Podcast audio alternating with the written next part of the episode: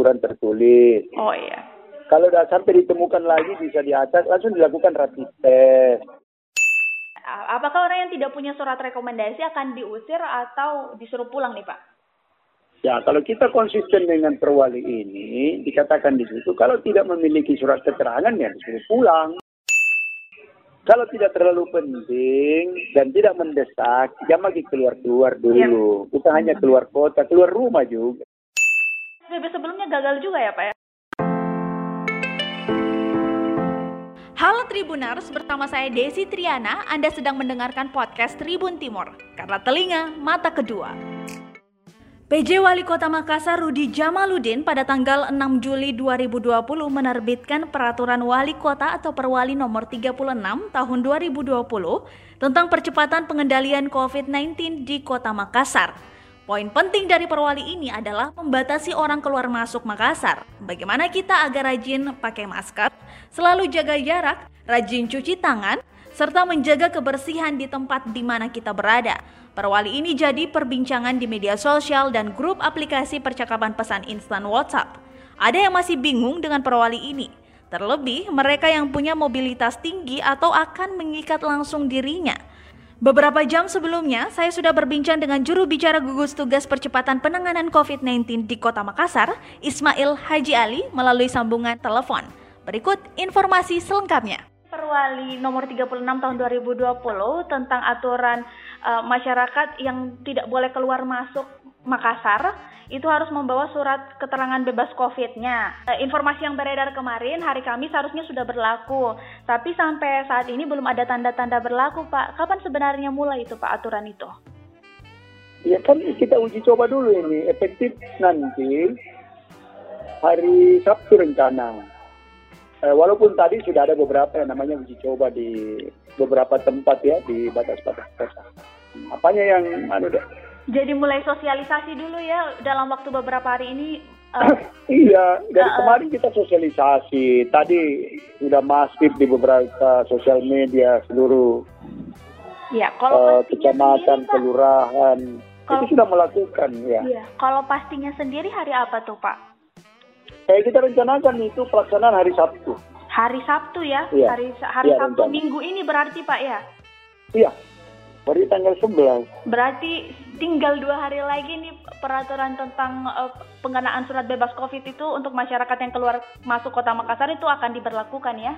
Akan diberlakukan. Iya. Pak, nanti kalau keluar masuk Makassar itu harus punya rekomendasi dari gugus tugas, rumah sakit, puskesmas, itu biayanya berapa Pak dikenakan?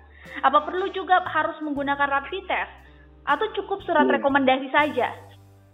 Ya, kalau yang namanya surat keterangan bebas COVID ya harus rapid test dulu. Tak mungkin posko atau uh, puskesmas atau tempat yang sudah ditentukan mengeluarkan surat keterangan bebas COVID kalau tidak ada hasil rapid testnya. Kalau untuk biayanya Pak itu kena berapa tuh Pak kalau rapid? Ya kalau biaya kan kita serahkan kepada orang yang membutuhkan di mana dia mau rapid. Kita tidak ada penentuan harga.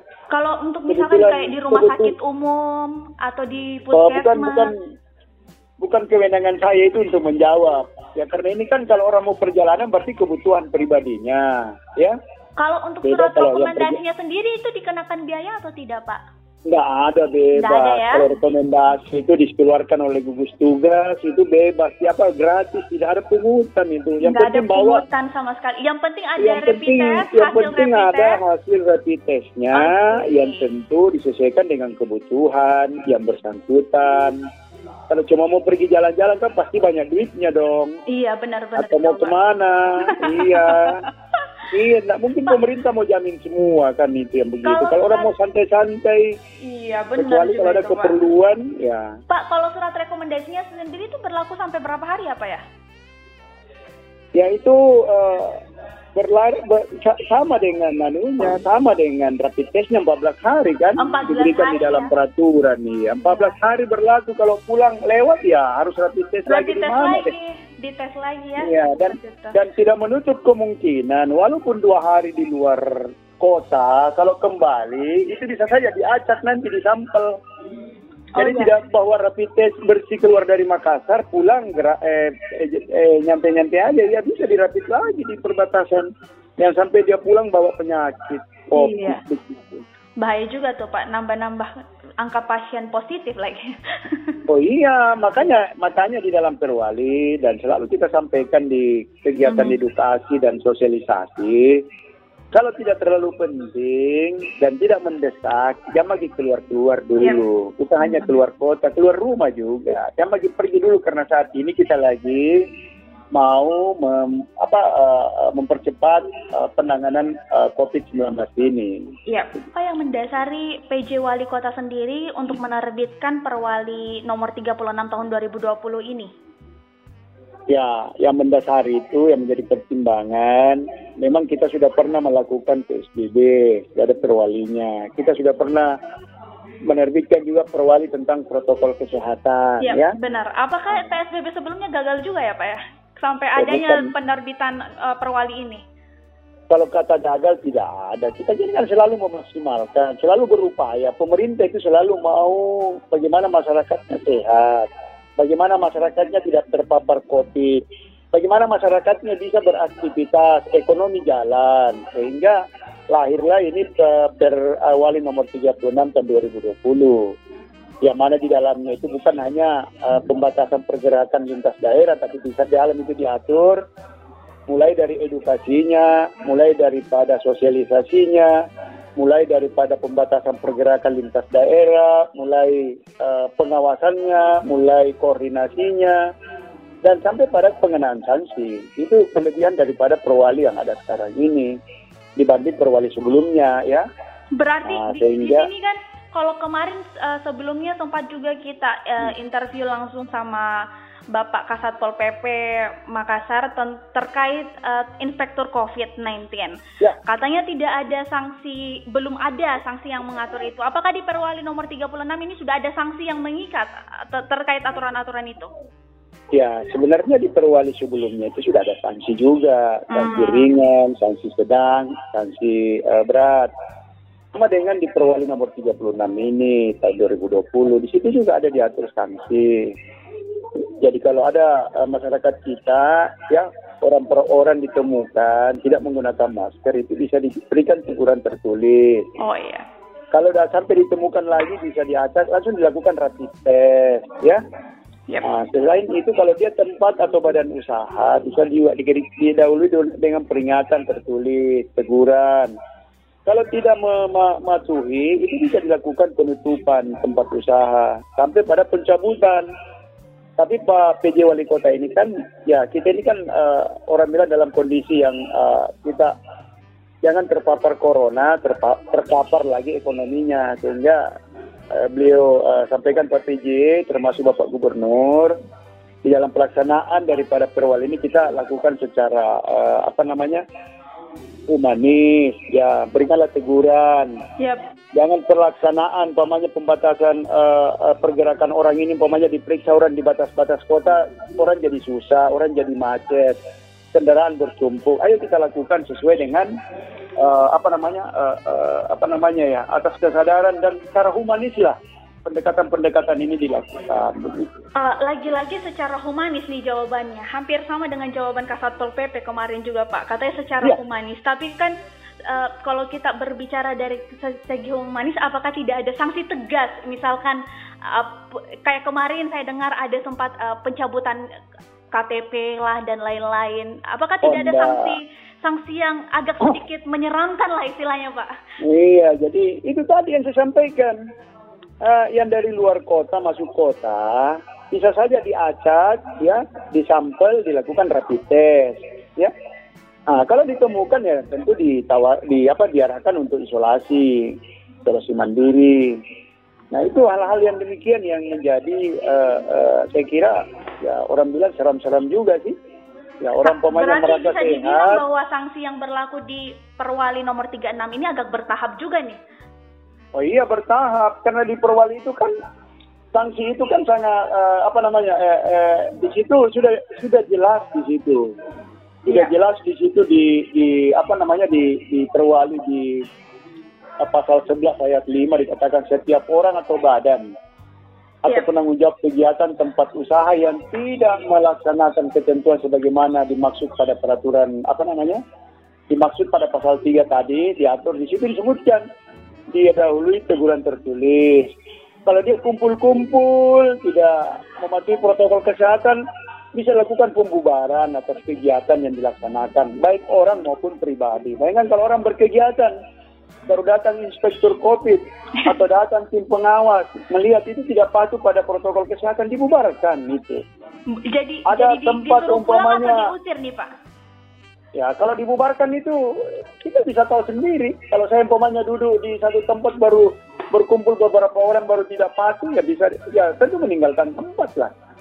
Nah, yang keempat ya ada ada penutupan atau yang ketiga penutupan tempat usaha. Kalau dia umpamanya tempat usaha baik orang pribadi maupun eh, apa namanya badan usaha. Dan yang terakhir, yang paling terakhir itu bisa lakukan pencabutan izin usaha atau pencabutan izin kegiatan orang pribadi atau badan. Jadi sini sangat jelas sanksinya.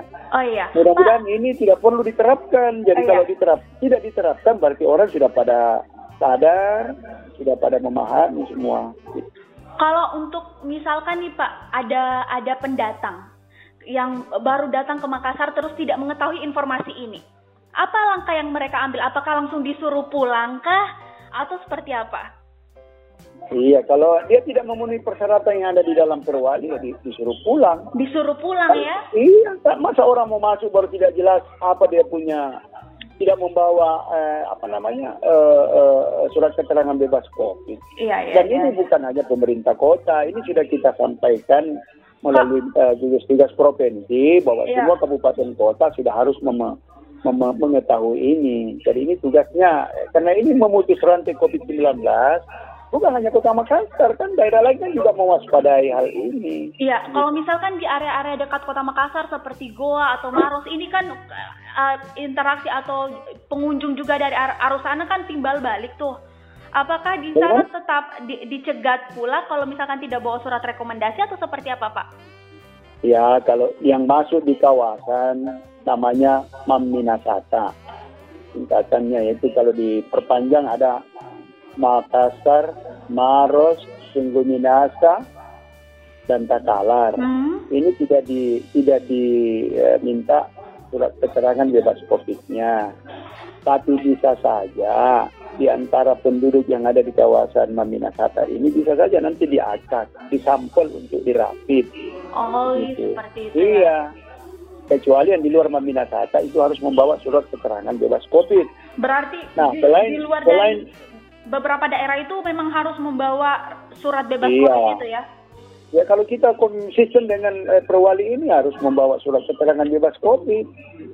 Yang di luar daripada Takalar, yang di luar pada pada Maros, yang di luar daripada Goa atau Sungai Minasa. Ya. Nah, namun yang lain juga ada di sini diatur, dikecualikan juga, ya, buat ASN yang mungkin tinggal di luar kota Makassar. Juga dikecualikan buat TNI, Polri yang bertugas di Makassar. Juga dikecualikan karyawan swasta dan yang lainnya yang masuk kategori itulah swasta umpamanya. Yang lain lagi ada eh, eh, buruh buruh buruh yang setiap hari kan keluar masuk Makassar cari kerja atau bekerja. Dan yang selanjutnya ada pedagang, pedagang yang kita biasa lihat kan pedagang itu subuh-subuh udah bergerak, pedagang sayur, pedagang hasil-hasil ya bumi lah yang mungkin kebutuhan sehari-hari masyarakat kita yang dibawa ke pasar-pasar itu dibebaskan dan dikecualikan semua. Ya. Tapi tidak tapi tidak eh, di, diberikan pengecualian lantas semau maunya. Jadi bisa saja sewaktu-waktu dilakukan acak ya acak untuk eh, rapid test. Jadi yang dikecualikan itu bisa sewaktu-waktu di- dilakukan acak pemeriksaan rapid. Ya, kembali lagi nih kita ke soal pasal Perwali 36 Pak. Di pasal 6 itu kan tadi yang eh, Bapak sudah sebutkan pengecualian-pengecualiannya.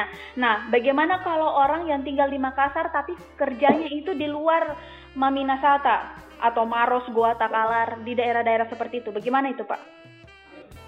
Ya kalau orang Makassar eh, keluar kan kita juga tunggu eh, eh, pemerintah Goa. Kalau dia berlakukan kan pasti dia periksa juga. Masa orang umpamanya tidak jelas statusnya keluar umpamanya ke Takalar atau ke Maros. Ya, itu itu kewenangannya anu kewenangannya pemerintah yang bersangkutan. Tapi kalau mau kembali, ya dia harus perlihatkan lagi identitasnya atau ada uh, surat yang dia perlihatkan tadi. Kalau dia umpamanya karyawan bank, ya tentu ada ID-nya ya bahwa saya ini orang Makassar. Kebalik ya, kerja di Goa tapi tidak menutup kemungkinan yang bersangkutan bisa saja nanti di, diacak atau disampel uh, uh, diambil apa dilakukan rapid test. Jadi selalu kita dalam kondisi waspada semua. Gitu. Kalau misalkan kasusnya seperti ini Pak, uh, pakai semacam PNS, kemudian TNI, Polri, tinggal di Makassar, tapi kerjanya itu di Pangkep atau Baru atau Parepare, ini kan jaraknya ini tidak jauh berjauhan nih dengan Mamina Sata kan? Nah, ini dekat sekali iya. dengan Makassar, 60 sampai 100 km dari Makassar. Bagaimana kalau kasusnya ya. seperti itu, Pak? Ya kita kalau dia tinggalkan Makassar, ya kita yang atur itu kabupaten kota yang dia tempat kerja dong. Berarti Masa tanggung jawabnya ada di pemerintah yang ada di sana iya, ya? Iya, yang di, yang didatangi begitu. Kecuali kembali ya diperiksa lagi. Iya begitu dan bisa saja diacak. Jadi urusan dia orang Makassar yang tinggal di sini atau mau kerja di Baru, kerja di Pare-Pare, eh, itu kita berikan. Tapi tunggu kalau kembali ya bisa saja dilakukan pemeriksaan lagi, bisa disampel, di rapid test, itu.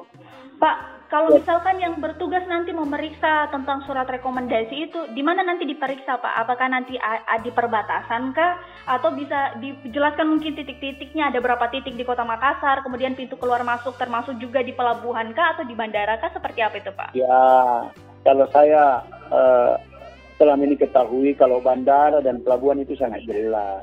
Sangat protokolnya sangat ketat Orang tidak akan pernah bisa naik di pesawat kalau tidak ada hasil pemeriksaan bebas kopi. Sama naik di mana naik kapal laut juga. Jangan kan naik masuk aja di kawal di di area pelabuhan atau di area bandara kan sudah diperiksa. Jadi itu sangat jelas. Nah, khusus untuk yang perjalanan darat tadi, itu tentu ditetapkan eh, di pos-posnya. Kalau lewat darat itu kan, lewat darat itu jelas kalau Marus masuk Makassar ya ada di Simpang 5 contohnya. Kalau gua mau masuk eh, ke Makassar ya ada di jalan eh, apa Alauddin, ada di Barombong, ada di jalan Hirta Senin Baru. Berarti itu, di setiap perbatasan itu pasti ada penjaganya ya Pak ya, yang akan memeriksa. Iya. Kalau boleh tahu berapa Ini, personil yang dilibatkan Pak? Apanya? Personil yang dilibatkan nanti untuk memeriksa surat rekomendasi itu. Oh iya, saya kira disesuaikan dengan kebutuhan. Ya, Siapa-siapa saja mungkin dari Polri kan, TNI kah atau dari mana atau oh, dari, iya. dari inspektur COVID?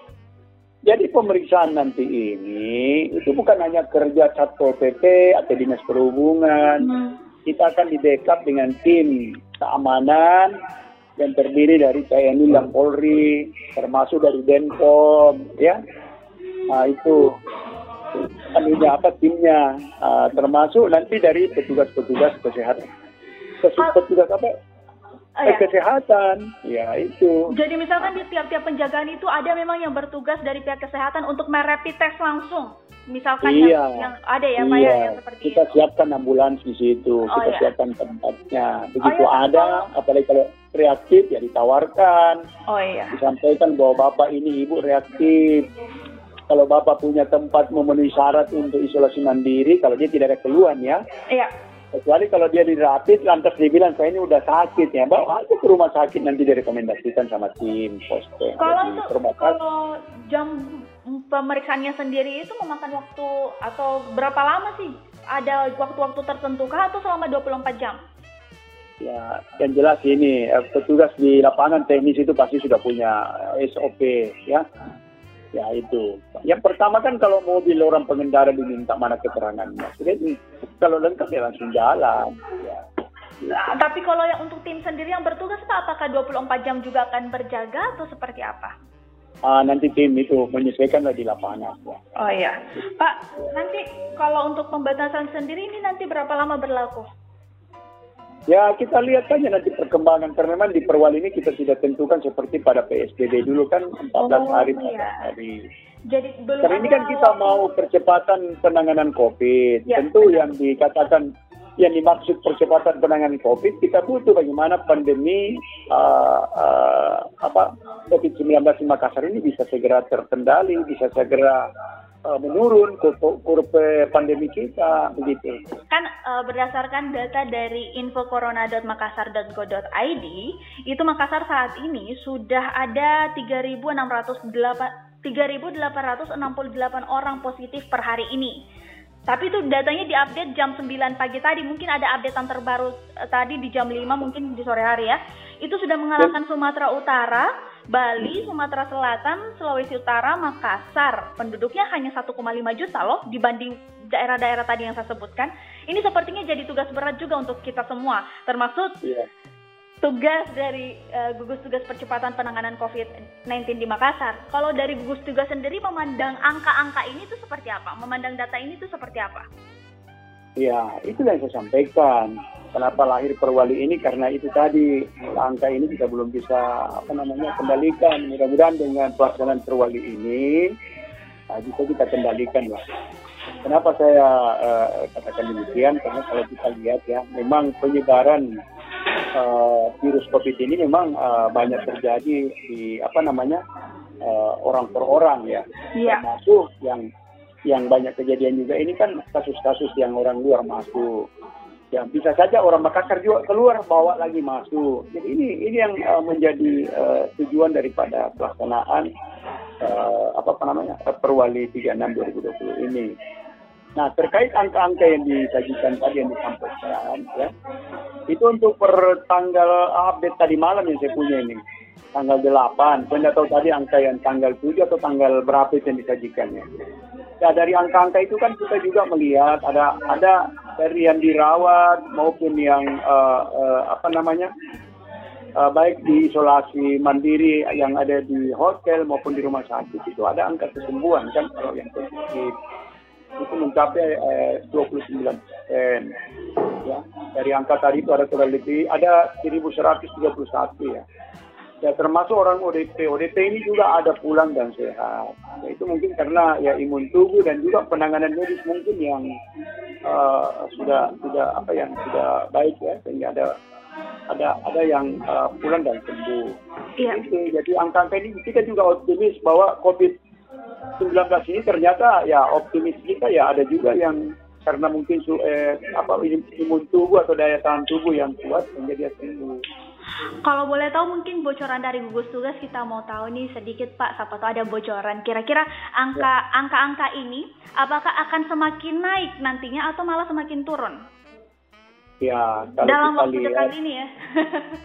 ya kebijakan ini kan baru ya. proses awal mau diterapkan ya mudah-mudahan masyarakat kita bisa menyadari bahwa ini uh, apa namanya uh, kasus uh, bencana kesehatan ini bencana non alam ini di eh, bisa kita sama-sama uh, bisa mengatasi. Dan memang ini tidak bisa hanya kerja kerja gugus tugas atau hanya kerja pemerintah atau hanya kerja para tenaga medis kita tenaga kesehatan. Tapi ini menjadi tugas kita semua. Karena uh, penyebaran COVID-19 ini kan eh, banyak terjadi antara interaksi orang yang tidak secara sadar. Ya. Mungkin orang yang ditemani ini orang-orang yang sudah terjangkit atau terpapar dari COVID-19. Olehnya itu dengan perwali 30 berapa? 36 Pak. 36 tahun 2020 ini ya, ya mudah-mudahan bisa menurunkan kurva pandemi kita. Dan Siap. tentu ini semua kita bergerak bersama. Ya. Apalagi ini di uh, Senin apa beberapa hari ini kan uh, gugus tugas provinsi bekerja sama dengan uh, eh, PKK dan dinas kesehatan itu melakukan rapid test secara massal ya. Yang itu pun juga uh, uh, fenomenanya kan kebalik ya. Kalau kemarin kan orang pada menolak mau di rapid test. Setelah dilakukan rapid test ini dengan uh, mendaftar melalui online itu kuotanya tidak cukup ya. Banyak yang mengadukan ini kita mau mendaftar tapi sudah penuh. Iya, ini. menandakan gratis pak Ya? Apalagi gratis rapid testnya. Apalagi gratis. Ya, tapi yang dulu kan, tapi yang dulu kan kita juga mau gratiskan tapi ditolak. Mudah-mudahan ini bagian daripada sukses daripada pelaksanaan edukasi kita, sosialisasi kita. Masyarakat sudah sadar bahwa ternyata uh, rapid test ini bukan mau menyusahkan, bukan mau me, me, me, me, menyengsarakan masyarakat kita, tapi ini untuk bisa kita mendeteksi lebih awal saudara-saudara kita, masyarakat kita, bahwa tujuan daripada rapid test ini untuk bisa mendeteksi lebih awal, jangan sampai di dalam satu rumah sudah ada, tapi diam-diam Iya. Pada gejala diam-diam. Ini apalagi rapid OTG ya, apa ya yang apalagi gejala. kalau orang-orang tanpa gejala. Ini yang paling rawan dan paling uh, sensitif sekali karena kita tidak tahu kan. Oke. Okay. Apakah dia sudah terpapar atau terjangkit? Memang okay. tidak ada keluhan. Oke okay, ah. Pak, saya pertegas lagi nih tentang surat rekomendasi. Apakah orang yang tidak punya surat rekomendasi akan diusir atau disuruh pulang nih Pak?